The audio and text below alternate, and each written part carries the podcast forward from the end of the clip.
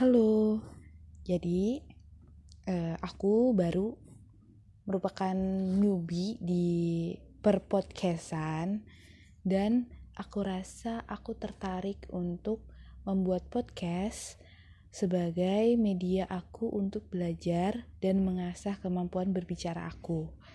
Karena eh, aku tuh masih uh, belibet gitu. Kadang apa yang aku pikirin dengan apa yang aku ungkapkan itu nggak nggak sejalan. Aku maunya ngungkapin A yang tersebut malah B atau C gitu.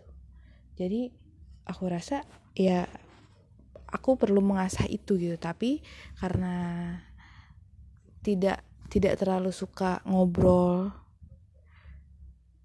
ya udah. Jadi terima kasih podcast Uh, kemudian hari ini aku akan belajar mengenai uh, teori kepribadian, tokoh-tokohnya. Salah satunya adalah Sigmund Freud dari buku teori kepribadian uh, Face and Face. Nah, si Sigmund Freud merupakan tokoh psikoanalisis yang sangat terkenal. Nah, uh, Sigmund Freud ini lahir di Freiburg, Moravia, yang kini menjadi bagian dari Republik Ceko pada 6 Maret atau 6 Mei 1856. Nah, Sigmund Freud ini dia tuh nggak punya latar belakang psikologi sebetulnya, sebetulnya, tapi dia memiliki latar belakang kedokteran. Walaupun dia uh, masuk ke kedokteran, menjadi mahasiswa kedokteran, itu bukan karena tertarik terhadap dunia itu, karena uh, dia tuh memiliki rasa ingin tahu yang besar mengenai sifat manusia. Nah, kemudian uh, dia bertemu dengan yang namanya uh, Joseph Breuer. So, dokter terkenal asal Wina yang berusia 14 tahun lebih tua darinya. Nah, uh, si Joseph Breuer ini yang mengenalkan dan mengajarkan katarsis pada Freud, yaitu proses penghilangan gejala histeria dengan cara mengungkapkannya. Sembari menggunakan katarsis, Freud secara bertahap dan penuh keuletan menemukan teknik asosiasi bebas. Nah, jadi uh, ya mungkin banyak alasan kenapa si Freud itu sangat tertarik dengan uh, dengan manusia dengan sifat-sifat manusia. Mungkin adalah salah satunya karena sangat beragam gitu manusia satu dengan yang lainnya. Nah, hmm, teori yang teori yang sangat terkenal dari Freud teori-teori itu adalah salah satunya tingkat kehidupan mental. Nah eh, tingkat kehidupan mental ini menjadi sumbangan terbesar Freud pada teori kepribadian. Karena eksplorasinya ke dalam dunia tidak sadar dan keyakinannya bahwa manusia termotivasi oleh dorongan-dorongan utama yang belum atau tidak mereka sadari. Bagi Freud, kehidupan mental itu terbagi menjadi dua tingkat, yaitu alam tidak sadar dan alam sadar. Nah, si alam tidak sadar ini dibagi lagi menjadi dua, yaitu alam tidak sadar dan alam bawah sadar. Nah,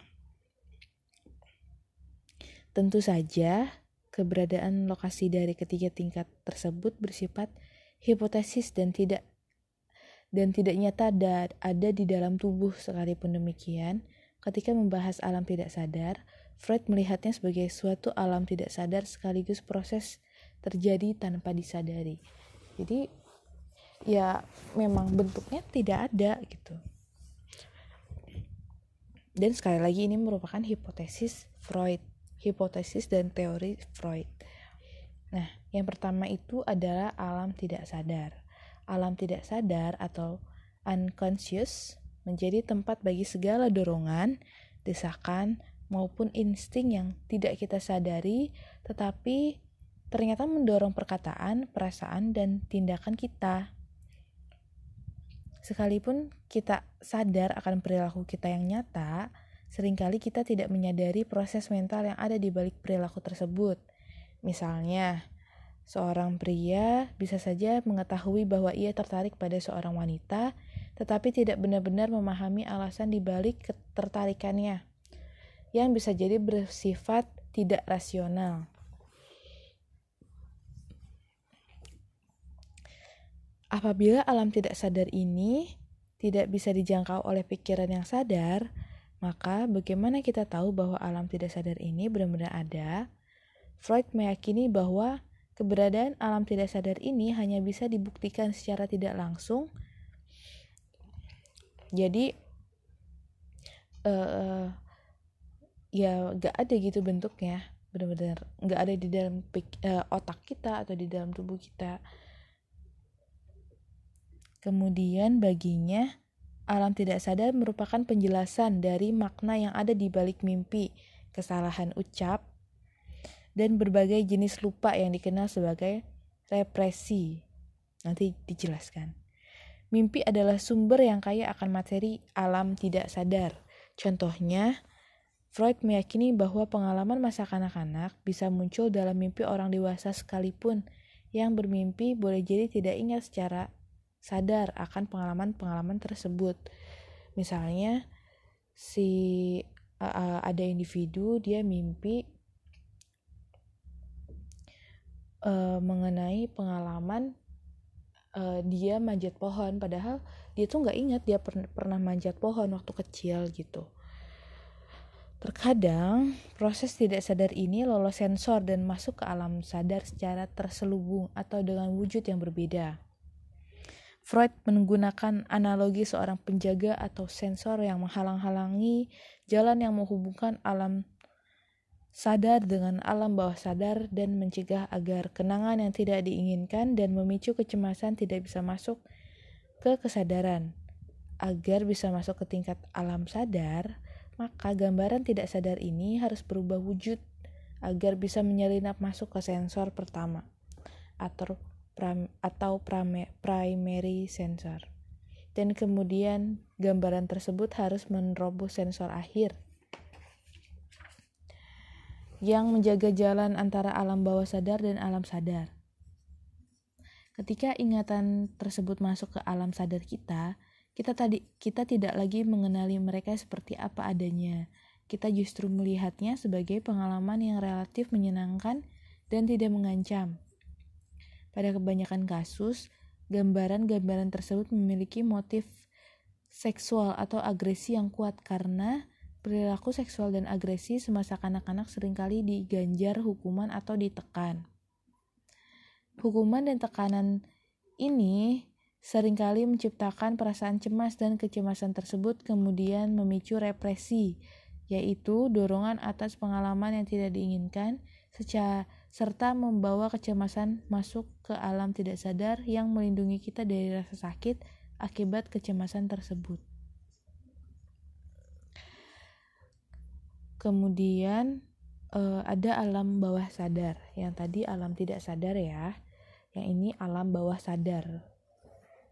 Alam bawah sadar atau preconscious ini merupakan ini memuat semua elemen yang tidak disadari tetapi bisa muncul dalam kesadaran dengan cepat atau agak sukar. Isi alam bawah sadar ini datang dari dua sumber. Yang pertama adalah persepsi sadar, apa yang dipersepsikan orang secara sadar dalam waktu singkat akan segera masuk ke alam bawah sadar selagi fokus perhatian beralih ke pemikiran lain. Pikiran yang dapat keluar masuk antara alam sadar dan alam Bawah sadar umumnya adalah pikiran-pikiran yang bebas dari kecemasan. Antara gambaran sadar dan dorongan tidak sadar nyaris sama satu dengan lainnya. Ya, sumber yang kedua itu adalah uh, dari alam tidak sadar.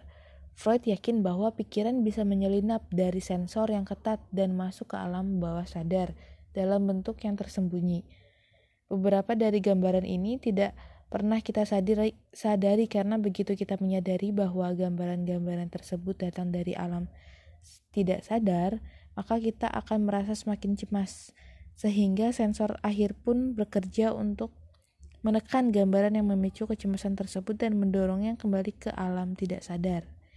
Sedangkan sejumlah gambaran lain dari alam tidak sadar bisa masuk ke alam sadar karena bersembunyi dengan baik dan dalam bentuk mimpi, salah ucap, ataupun dalam bentuk pertahanan diri yang kuat.